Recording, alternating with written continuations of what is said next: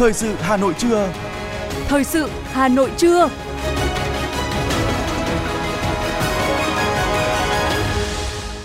Mời quý vị và các bạn nghe chương trình thời sự trưa nay thứ bảy, ngày 15 tháng 7 năm 2023. Những nội dung chính sẽ được đề cập đến trong chương trình.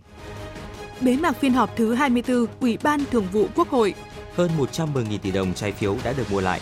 Cháy lớn tại xưởng may rộng 1.000 m2 ở Hà Nội. Trong phần tin thế giới, Hội đồng Nhân quyền Liên Hợp Quốc duyệt nghị quyết do Việt Nam phối hợp đề xuất. Trung Quốc bùng phát dịch đậu mùa khỉ với hơn 100 ca bệnh. Sau đây là nội dung chi tiết. Thưa quý vị và các bạn, chiều hôm qua, tại nhà Quốc hội, phát biểu bế mạc phiên họp thứ 24 của Ủy ban Thường vụ Quốc hội, Chủ tịch Quốc hội Vương Đình Huệ cho biết, trong 2,5 ngày làm việc, phiên họp đã hoàn thành toàn bộ 7 nội dung chương trình đề ra. Chủ tịch Quốc hội đề nghị các cơ quan của Quốc hội, Chính phủ và các cơ quan hữu quan tiếp tục phát huy tinh thần phối hợp, chuẩn bị kỹ lưỡng như thời gian vừa qua, góp phần cho thành công của phiên họp và kỳ họp sắp tới. Trước đó, Ủy ban Thường vụ Quốc hội đã tổng kết kỳ họp thứ 5 và cho ý kiến bước đầu về việc chuẩn bị kỳ họp thứ 6 của Quốc hội. Chủ tịch Quốc hội đề nghị về cơ bản tổ chức tương tự như kỳ họp thứ 5 và theo quy chế hiện hành của kỳ họp. Chủ tịch Quốc hội đề nghị các cơ quan, tổ chức hữu quan chậm nhất trong tháng 7 phải đăng ký những nội dung sẽ xem xét quyết định theo thẩm quyền của Quốc hội tại kỳ họp thứ 6. Nếu không có đăng ký và không có hồ sơ trình lúc đầu để cho ý kiến thì sẽ không đưa vào nội dung kỳ họp. Trước đó, cũng trong chiều ngày 14 tháng 7, Ủy ban Thường vụ Quốc hội đã nghe và cho ý kiến vào báo cáo kết quả bước đầu chuyên đề giám sát về việc thực hiện nghị quyết số 88 và nghị quyết số 51 của Quốc hội về đổi mới chương trình sách giáo khoa phổ thông. Thưa quý vị và các bạn, 6 tháng cuối năm 2023, tình hình kinh tế xã hội còn nhiều khó khăn. Các cấp ngành doanh nghiệp và nhân dân thủ đô phấn đấu cao nhất để hoàn thành mục tiêu, nhiệm vụ năm 2023. Trọng tâm là tiếp tục tháo gỡ khó khăn cho sản xuất kinh doanh, hỗ trợ phục hồi và phát triển kinh tế xã hội.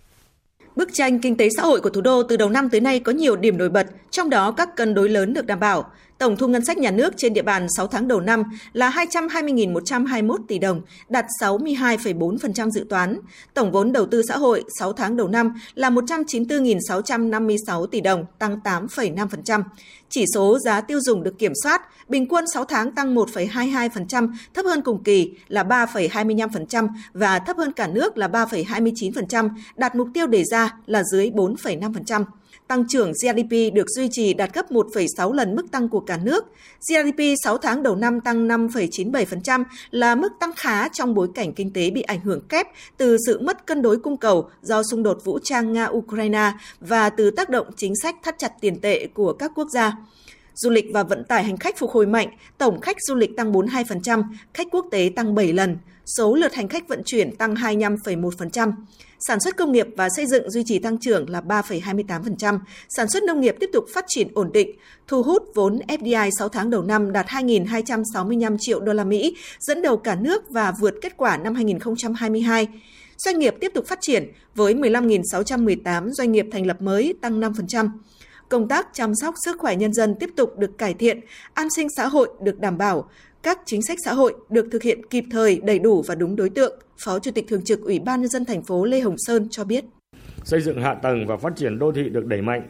đã hoàn thành đường Huỳnh Thúc Kháng kéo dài, Hợp Long cầu Vĩnh Tuy giai đoạn 2, dự kiến thông xe vào quý 3 năm 2023. Đôn đốc tuyến đường sắt nhổn ga Hà Nội đoạn trên cao để đưa vào vận hành trong năm 2023 đẩy nhanh giải phóng mặt bằng và đã khởi công đường vành đai 4, đã thông xe cầu nút giao Phạm Ngọc Thạch, tiếp tục phát triển nhà ở thương mại, nhà ở xã hội, nhà ở tái định cư, đã hoàn thành hai dự án nhà thương mại với hơn 61.000 m2 sàn, hai dự án nhà tái định cư với gần 25.000 m2 sàn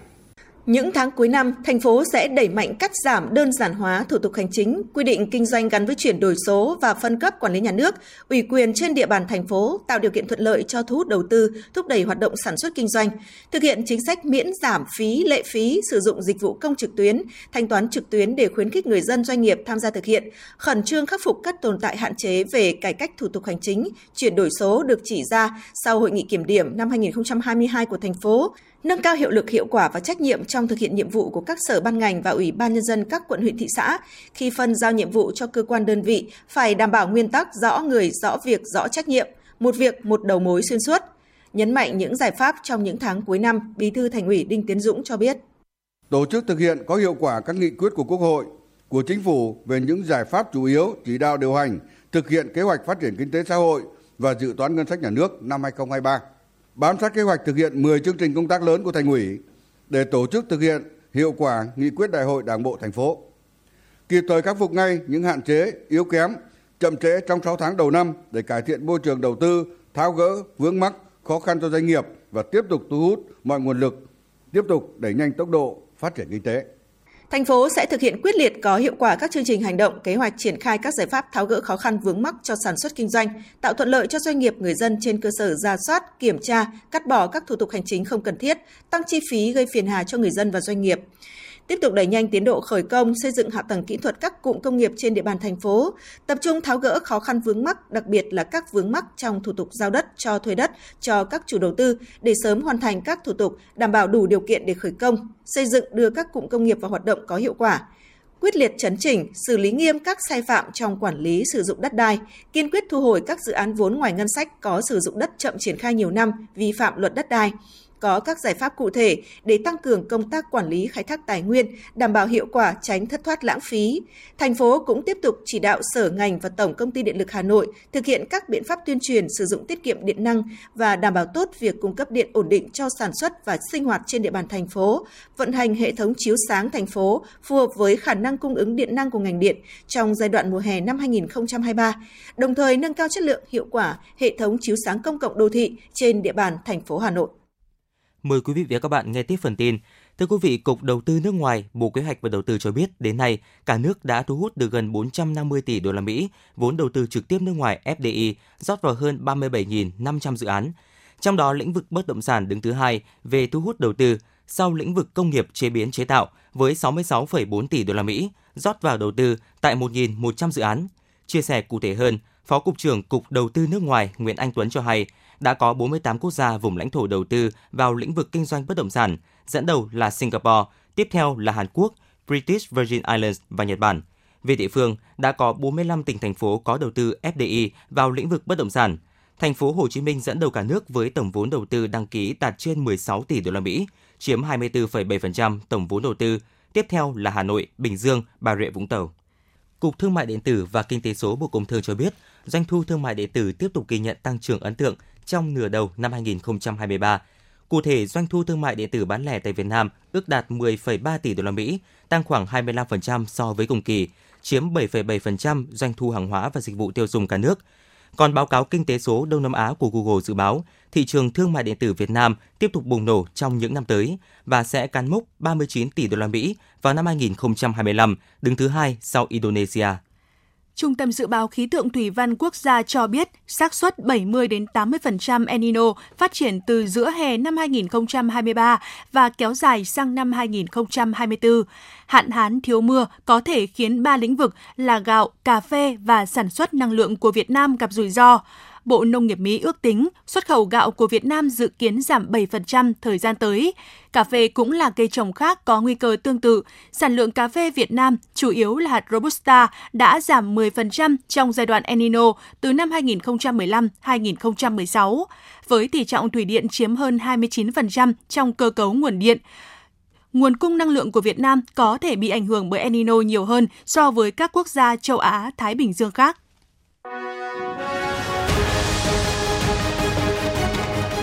Thời sự Hà Nội, nhanh, chính xác, tương tác cao. Thời sự Hà Nội, nhanh, chính xác, tương tác cao.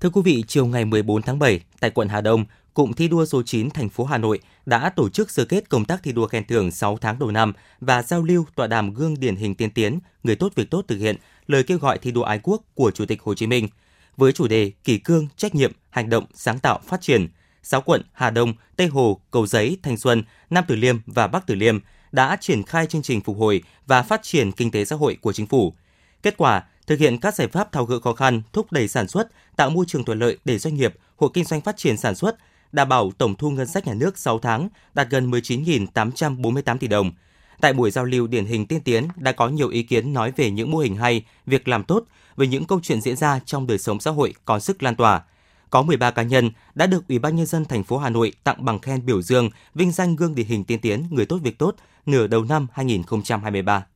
nhận thức được tầm quan trọng của công tác chuyển đổi số. Thời gian qua, việc ứng dụng công nghệ thông tin, phát triển chính quyền điện tử, hướng tới chính quyền số, đảm bảo an toàn thông tin mạng trên địa bàn thị xã Sơn Tây thực hiện hiệu quả, đảm bảo. Theo đó, 6 tháng đầu năm, 100% thủ tục hành chính trên địa bàn thị xã được tiếp nhận qua bộ phận một cửa. 100% văn bản do Ủy ban Nhân dân thị xã ban hành đã được số hóa, gắn chữ ký số, quản lý trên hệ thống quản lý văn bản sử dụng ổn định 8 phần mềm dùng chung ứng dụng phục vụ công tác quản lý giáo dục. Bên cạnh những kết quả bước đầu thì việc chuyển đổi số cũng gặp không ít khó khăn, đó là số lượng người dân truy cập trang thông tin điện tử chưa cao, nhận thức của một bộ phận người dân chưa thay đổi. Vì vậy, để chuyển đổi số thành công, rất cần sự quan tâm, hỗ trợ của các vòng ban ngành đoàn thể. Ngày 14 tháng 7, Tòa án Nhân dân thành phố Hà Nội đã mở phiên tòa xét xử vụ án làm lộ câu hỏi trong ngân hàng câu hỏi môn thi sinh học tại kỳ thi tốt nghiệp trung học phổ thông năm 2021. Hai bị cáo trong vụ án này đều là chuyên gia của Bộ Giáo dục và Đào tạo, bao gồm Phạm Thị My bị tòa tuyên phạt 13 tháng 4 ngày tù và Bùi Văn Sâm bị phạt 12 tháng cải tạo không giam giữ về cùng tội lợi dụng chức vụ quyền hạn trong khi thi hành công vụ. Theo cáo trạng, bị cáo Sâm và bị cáo My được phân công làm tổ trưởng và tổ phó, xây dựng ngân hàng câu hỏi thi và tham gia hội đồng ra đề thi môn sinh học. Tuy nhiên, hai bị cáo đã dùng các câu hỏi trong ngân hàng câu hỏi thi để ôn thi cho 8 học sinh lớp 12 có mối quan hệ họ hàng quen biết muốn xét tuyển vào bậc đại học. Hội đồng xét xử nhận định, về bản chất đây không phải là vụ án lộ đề thi, song các hành vi này đã tạo dư luận không tốt trong công tác tổ chức kỳ thi tốt nghiệp trung học phổ thông quốc gia năm 2021. Việc xét xử các bị cáo trong vụ án là để cảnh cáo gian đe và phòng ngừa chung. Khoảng 20 giờ 30 phút ngày hôm qua, một xưởng may rộng hơn 1.000 m2 ở phố Đông Thiên, phường Vĩnh Hưng, quận Hoàng Mai, Hà Nội, nằm ngay cạnh khu di tích Đình Đông Thiên, xảy ra cháy lớn. Theo người dân tại hiện trường cho biết, xưởng may được dựng bằng tôn rộng khoảng 1.000 m2, bất ngờ bốc cháy. Rất may là khi đó công nhân đã nghỉ, không có người làm việc. Sau khi nhận tin báo, đội cảnh sát phòng cháy chữa cháy và cứu nạn cứu hộ, công an quận Hoàng Mai phối hợp với lực lượng chức năng điều 6 xe chữa cháy cùng hàng chục chiến sĩ tới hiện trường dập lửa. Tới khoảng 22 giờ 30 phút cùng ngày, đám cháy được khống chế. Tại hiện trường, một phần nhà xưởng bị sập, lửa vẫn cháy âm ỉ. Vụ cháy không gây thiệt hại về người, diện tích cháy khoảng 300 m vuông. Nguyên nhân vụ hỏa hoạn đang được lực lượng chức năng làm rõ.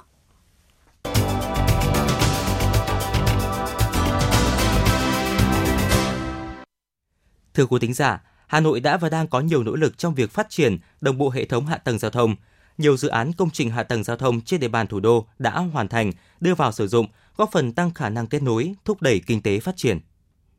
Với mục tiêu đa dạng hóa vận tải hành khách công cộng, thúc đẩy phát triển du lịch, thành phố Hà Nội chấp thuận để Sở Giao thông Vận tải Hà Nội triển khai dự án xe đạp công cộng tại các quận nội thành – theo đó, hàng trăm chiếc xe đạp công cộng sẽ được cho thuê giá rẻ với kỳ vọng sẽ giúp người dân đi lại trong nội đô thành phố, đặc biệt là tăng cường kết nối giữa bến xe buýt, nhà ga đường sắt đô thị, các khu đô thị, mua sắm nhằm mục tiêu giảm thiểu phương tiện cá nhân. Anh Nguyễn Minh Nam, người dân quận Ba Đình chia sẻ.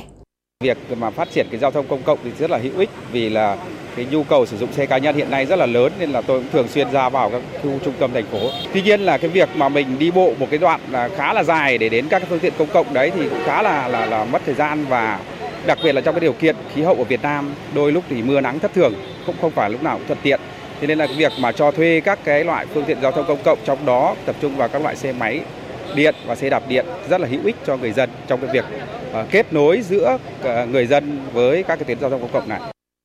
Ông Đỗ Bá Dân, Chủ tịch Hội đồng Quản trị Công ty Cổ phần Tập đoàn Trí Nam cho biết, 100 chiếc xe đạp điện đầu tiên đang trên đường vận chuyển về Hà Nội. Công ty Trí Nam sẽ tiến hành kiểm tra, lắp đặt, vận hành thử trong vòng 2 tuần. Tiếp đó, tới cuối tháng 8 năm 2023, dự án có thể được chính thức khai trương.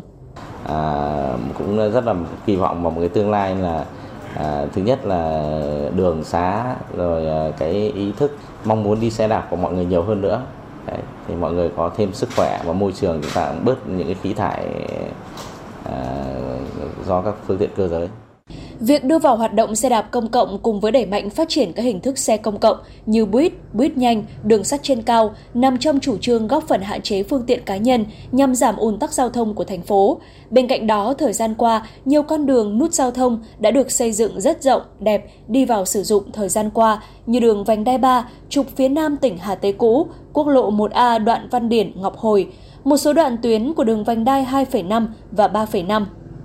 các công trình cầu vượt tại các nút giao thông quan trọng như nút giao Nguyễn Văn Huyên, Hoàng Quốc Việt, Lê Văn Lương, đường nối từ vành đai 3 đến cao tốc Hà Nội Hải Phòng, đường Tản Lĩnh, Ba Vì. Những trục giao thông này đã, đang và sẽ cải thiện hạ tầng giao thông, diện mạo đô thị, tạo thêm lực phát triển cho thủ đô. Tại hội nghị quán triệt chỉ thị số 23 CTTU ngày 25 tháng 5 năm 2023 của Ban Bí thư Trung ương Đảng về tăng cường sự lãnh đạo của Đảng đối với công tác bảo đảm trật tự an toàn giao thông trong tình hình mới, Ủy viên Ban Thường vụ Thành ủy, Phó Chủ tịch Thường trực Ủy ban nhân dân thành phố Hà Nội Lê Hồng Sơn cho biết,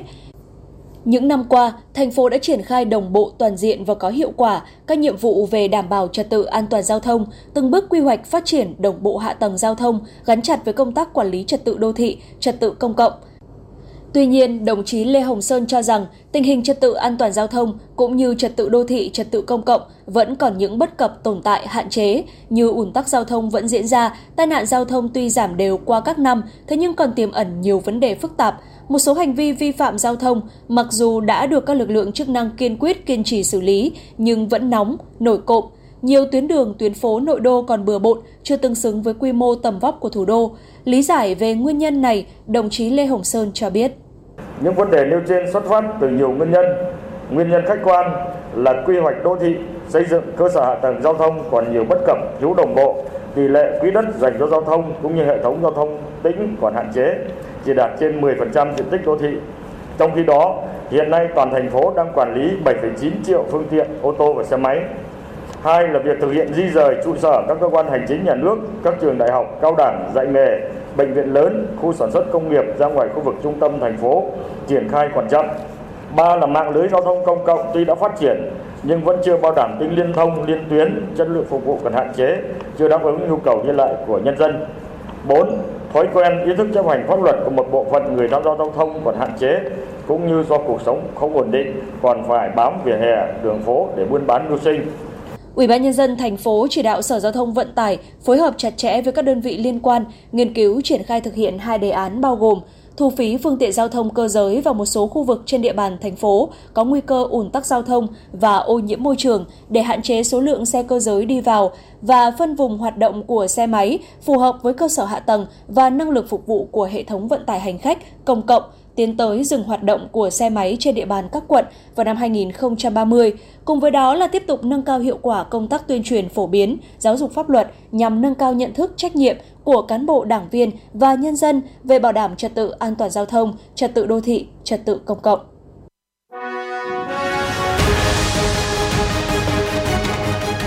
FM 90 cập nhật trên mọi cung đường. FM 90 cập nhật trên mọi cung đường.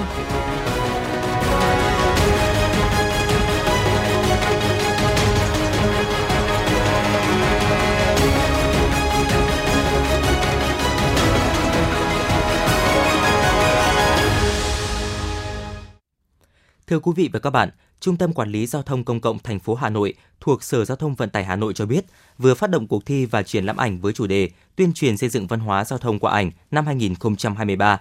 Đây là một trong nhiều nội dung nằm trong kế hoạch của Ủy ban nhân dân thành phố Hà Nội để thực hiện chương trình mục tiêu nhằm giảm thiểu ùn tắc và bảo đảm an toàn giao thông trên địa bàn thành phố giai đoạn 2021-2025.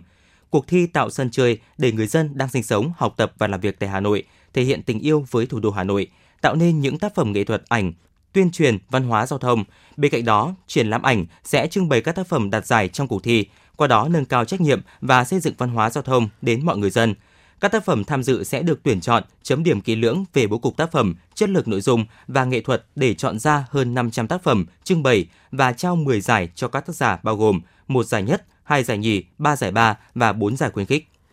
nhân kỷ niệm 76 năm ngày Thương binh Liệt sĩ 27 tháng 7 năm 1947, 27 tháng 7 năm 2023, Liên đoàn Siếc Việt Nam tổ chức chương trình nghệ thuật Đi cùng năm tháng 2023 tại Giạp Siếc Trung ương số 67-69 Trần Nhân Tông, quận Hai Bà Trưng, Hà Nội. Đây là lần thứ năm Liên đoàn Siếc Việt Nam giàn dựng và thực hiện chương trình nghệ thuật về nguồn đền ơn đáp nghĩa qua ngôn ngữ siếc đi cùng năm tháng 2023 do nghệ sĩ nhân dân Tống Toàn Thắng viết kịch bản và dàn dựng với sự tham gia của dàn nghệ sĩ hùng hậu cả ba đoàn biểu diễn. Chương trình gồm hai phần. Phần 1 là các hoạt động tri ân, tặng quà các gia đình thương binh, liệt sĩ, cựu chiến binh. Phần 2 là chương trình nghệ thuật với các tiết mục, hoạt cảnh được dàn dựng công phu, hấp dẫn. Chương trình Đi cùng năm tháng 2023 sẽ diễn ra vào lúc 20 giờ ngày 17 tháng 7, 16 giờ 30 ngày 22 tháng 7 và 10 giờ ngày 23 tháng 7. Ngày 14 tháng 7 tại Hà Nội diễn ra họp báo khởi động hành trình bài ca sinh viên năm 2023 do Trung ương Hội Sinh viên Việt Nam tổ chức. Trung tâm hỗ trợ và phát triển sinh viên Việt Nam là đơn vị thực hiện với sự đồng hành của Ngân hàng Thương mại Cổ phần Công thương Việt Nam – Chương trình năm 2023 với đêm nhạc mở đầu đặc biệt tại quần đảo Trường Sa hứa hẹn sẽ là sự trở lại đầy bùng nổ, một sân chơi có quy mô, chất lượng chuyên môn cao nhất từ trước tới nay.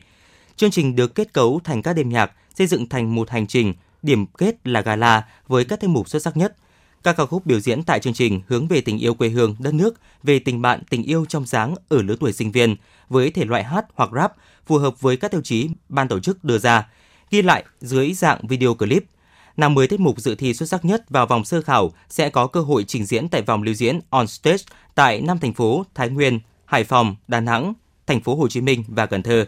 Ban tổ chức sẽ lựa chọn 8 tiết mục biểu diễn tại gala toàn quốc chào mừng thành công Đại hội đại biểu toàn quốc Hội sinh viên Việt Nam lần thứ 11, nhiệm kỳ 2023-2028, dự kiến tổ chức tại Hà Nội vào tháng 12 năm 2023.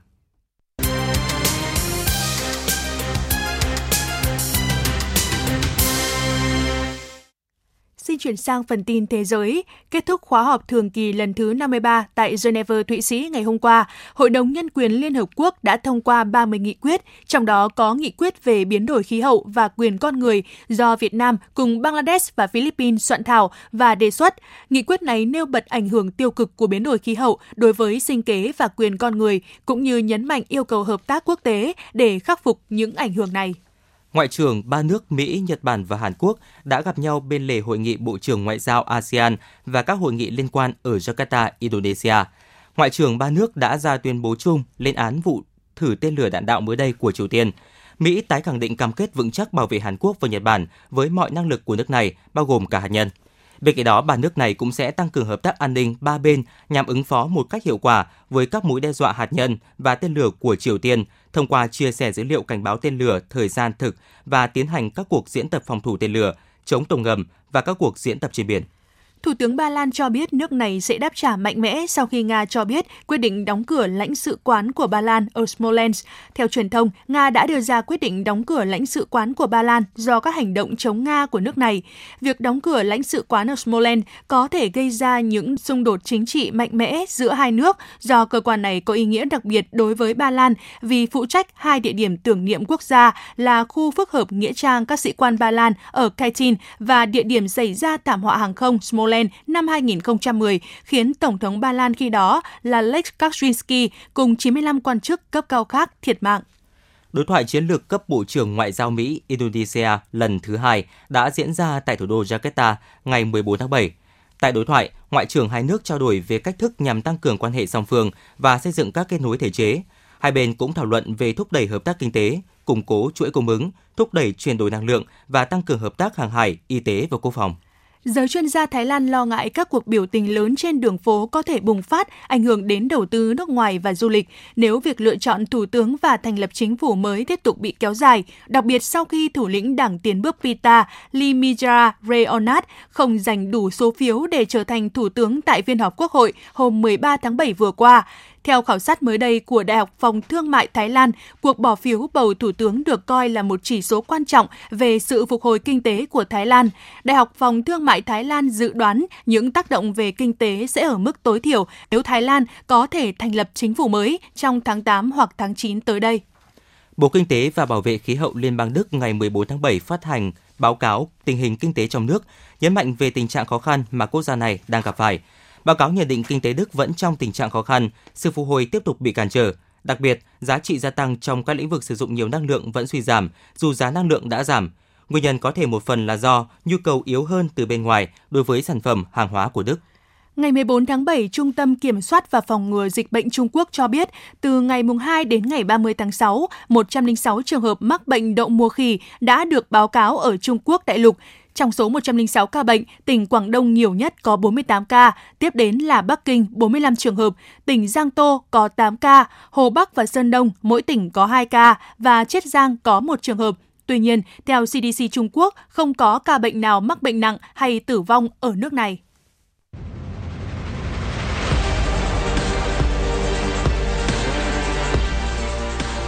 Bản tin thể thao Bản tin thể thao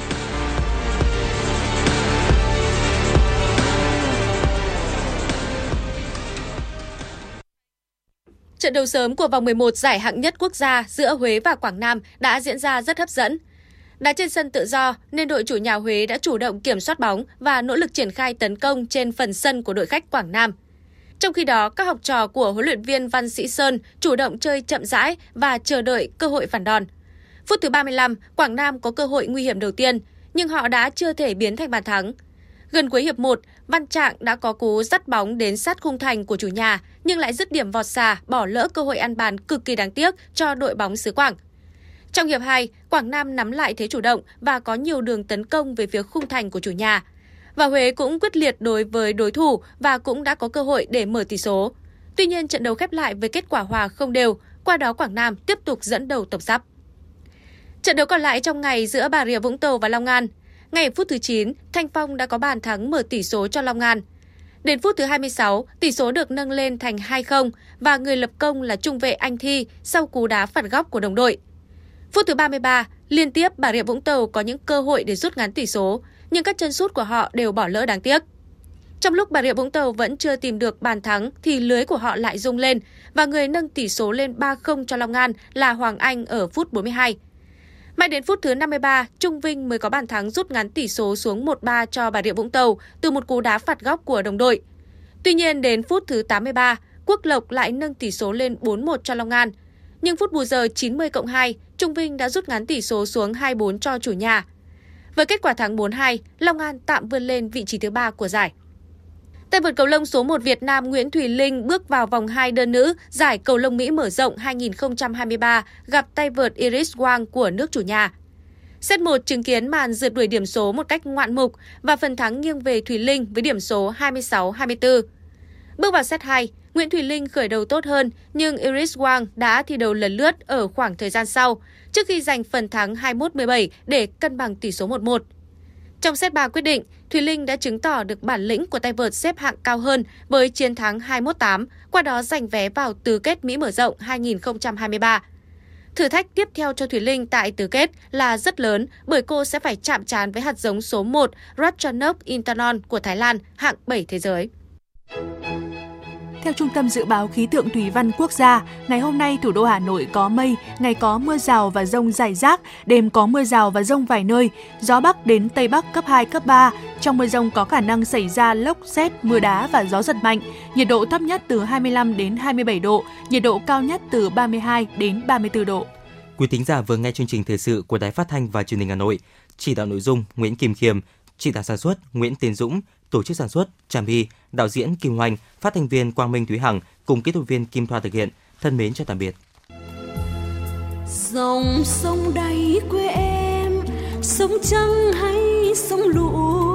nóng kén vàng như lũ, tròn vành một góc trời.